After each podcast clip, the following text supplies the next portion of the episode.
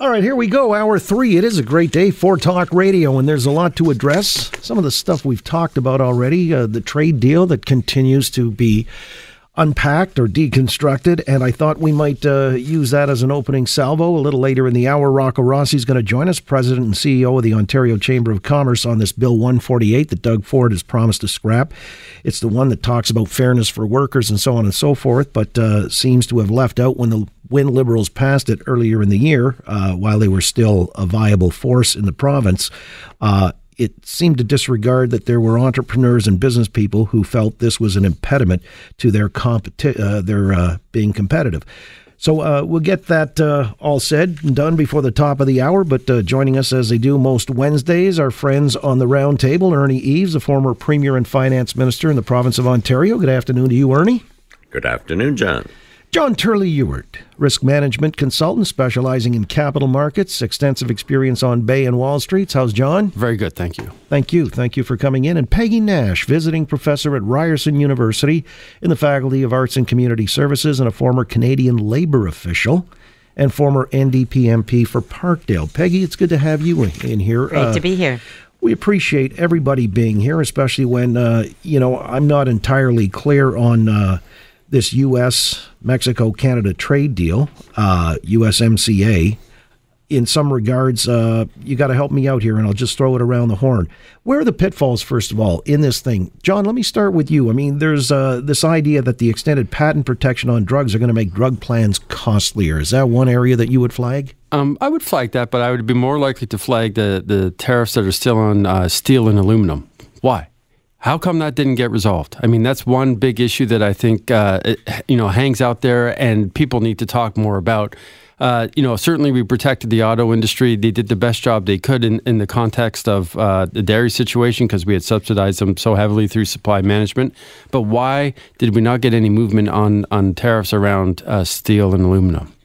Ernie, any idea why we didn't get that? I mean, who dropped the ball here? We didn't get lots of things. Uh, John and I were talking earlier off air. I mean, name me one single new big thing that we got. The answer is zero. All we did was cut our losses. I mean, different than what we had under the previous NAFTA. I mean, so I, I get the problem. You're dealing with. Uh, a president south of the border who's very mercurial, to say the least and you're trying to get salvage what you can salvage, I guess. And politically, you have to do something, I suppose. I guess this deal is better than no deal. But seriously, we didn't really get anything.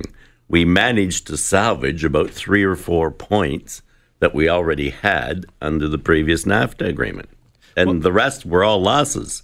So, you know, if you're going to, in a baseball season, you win four games and you lose uh, 158, that's not a very good season. Wow. You're saying it's that dramatic. Geez, uh, uh, yesterday on this program, your pal Peggy, uh, Jerry Dias with Unifor, was clicking his heels, said it saved the auto industry in the province, in the country. Well, uh, certainly there were no tariffs imposed on auto. Obviously, steel and aluminum tariffs will affect the auto industry. Yeah, but the but jobs, uh, you know, when 2.6 million units can be shipped stateside and we're only producing 1.8, there's a real buffer there. He says we'll never meet that entire quota, so the hard cap doesn't mean anything. Mm.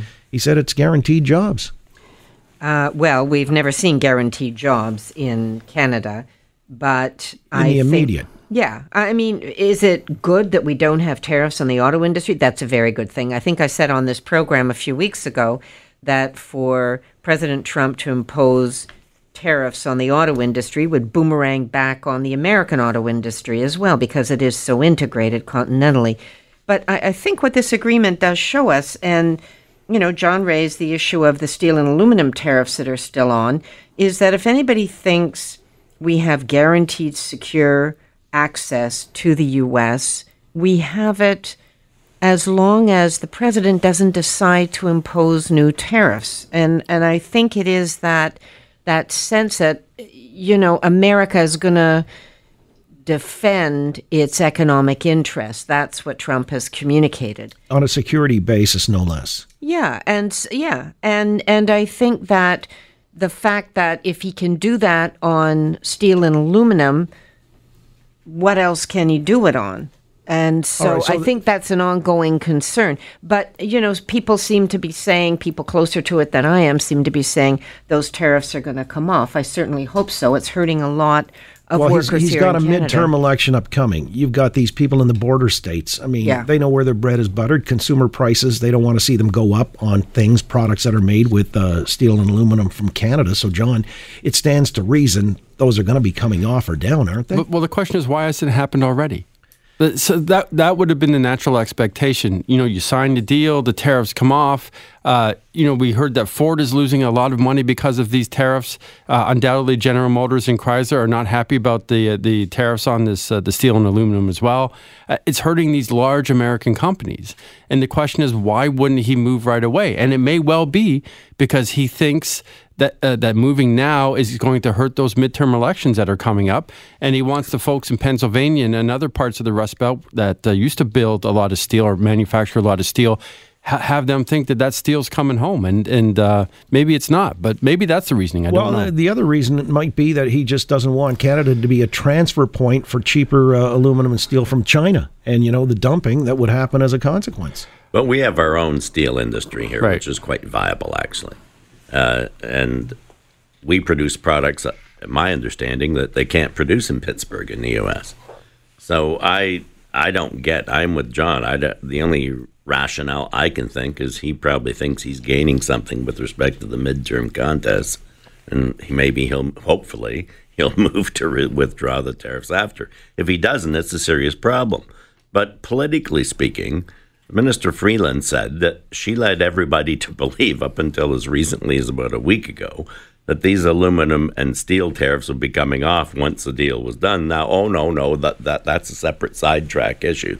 I mean, look at I've been in politics. I understand trying to cover your behind, but the reality is, I guess, the government, to be charitable, got the best deal it thought it could get with whoever is occupying the White House currently south of the border. So let's take this as opposed to nothing, because it isn't going to look very good politically if we get nothing. Quite frankly, it might destroy the the auto sector in Canada if we get nothing. So I think they scratched and clawed, but quite frankly, we didn't get a whole heck of a lot. Well, you know, we opened up a bit of our market to uh, their dairy. Now it's 3.8%. And uh, yesterday, talking to somebody from the dairy industry in Canada, uh, he thinks supply management, obviously defending it, saying it's uh, as much about standards and quality control and stable markets. Uh, do you believe that, or do you think it's uh, strictly a protectionist price fixing cartel, John? Uh, it is a uh, price fixing cartel uh, that helps protect. I believe it's about forty thousand, uh, you know, family uh, dairy farmers. Uh, maintain their, their smaller dairy farms. Uh, there's no question we pay too much for for uh, for dairy products in this country, uh, and the supply management system does it. Uh, it's been you know based on trying to win votes largely in Quebec uh, and some in Ontario, but largely in Quebec.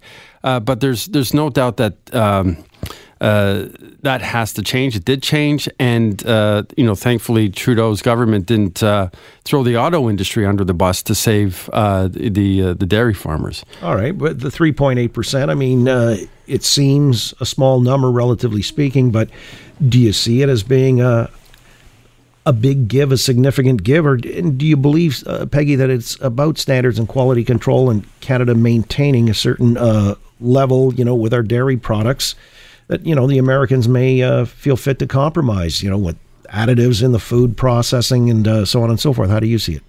Well, the way I see it, yes, it's a quality issue because the Americans allow, for example, growth hormones that we don't allow in our dairy products. But let's face it, if if there was no protection, we likely wouldn't have much of a dairy industry because the Americans quite easily can ramp up their production and supply our home markets. So the reason supply management was put in there was so that whether there's an abundance of supply or lack of abundance, that we have secure access. And frankly, I think it works well. We have safe, quality milk. We don't have to worry about contaminants in it. I think it served Canadians well. I don't think the changes that are made look to be overwhelming. We have to see the fine print, but All right, it doesn't saying seem it- like it's going to be. It a served huge- Canadians well, but John's argument is the consumer is paying to protect these 40,000 or so elite farmers, and it's all based on politics. Ernie, how do you see it? I think it's a little bit of each, but let's be clear with respect to the entire agricultural sector, what the producer or the farmer actually receives is a very small portion of what you pay in the grocery store. So if you want to talk about who's costing Canadian consumers money, it sure as heck isn't the producer or the farmer. It's the retailer who's scooping the money and, and, and, and the distribution system. So, you know, I have a lot of sympathy for the agricultural sector. And I think, as, as Peggy said, it's probably been a little bit of both. It, it, it's a bit protectionistic, but it's also setting standards and protecting standards for Canadians. All right. I want to come back in a moment and talk about uh, standards to protect. Has to do with uh, working people on the margins. And Doug Ford has decided he's going to repeal Bill 148. He says it's an absolute job killer. 60,000 people lost their jobs under Bill 148 while he's getting some blowback from people like Peggy Nash and your friends on the left. You Peggy. bet. Well, we'll see exactly uh, what it is that uh, is at stake here and uh, whether Doug's on the right or the wrong track insofar as getting rid of Bill 148 brought in by the Liberals, the so called Fair Workplaces Better Jobs Act. We'll get to that with our roundtable Ernie Eves, John Turley Ewart, and Peggy Nash in a moment here on The Oakley Show, Global News Radio 640 Toronto.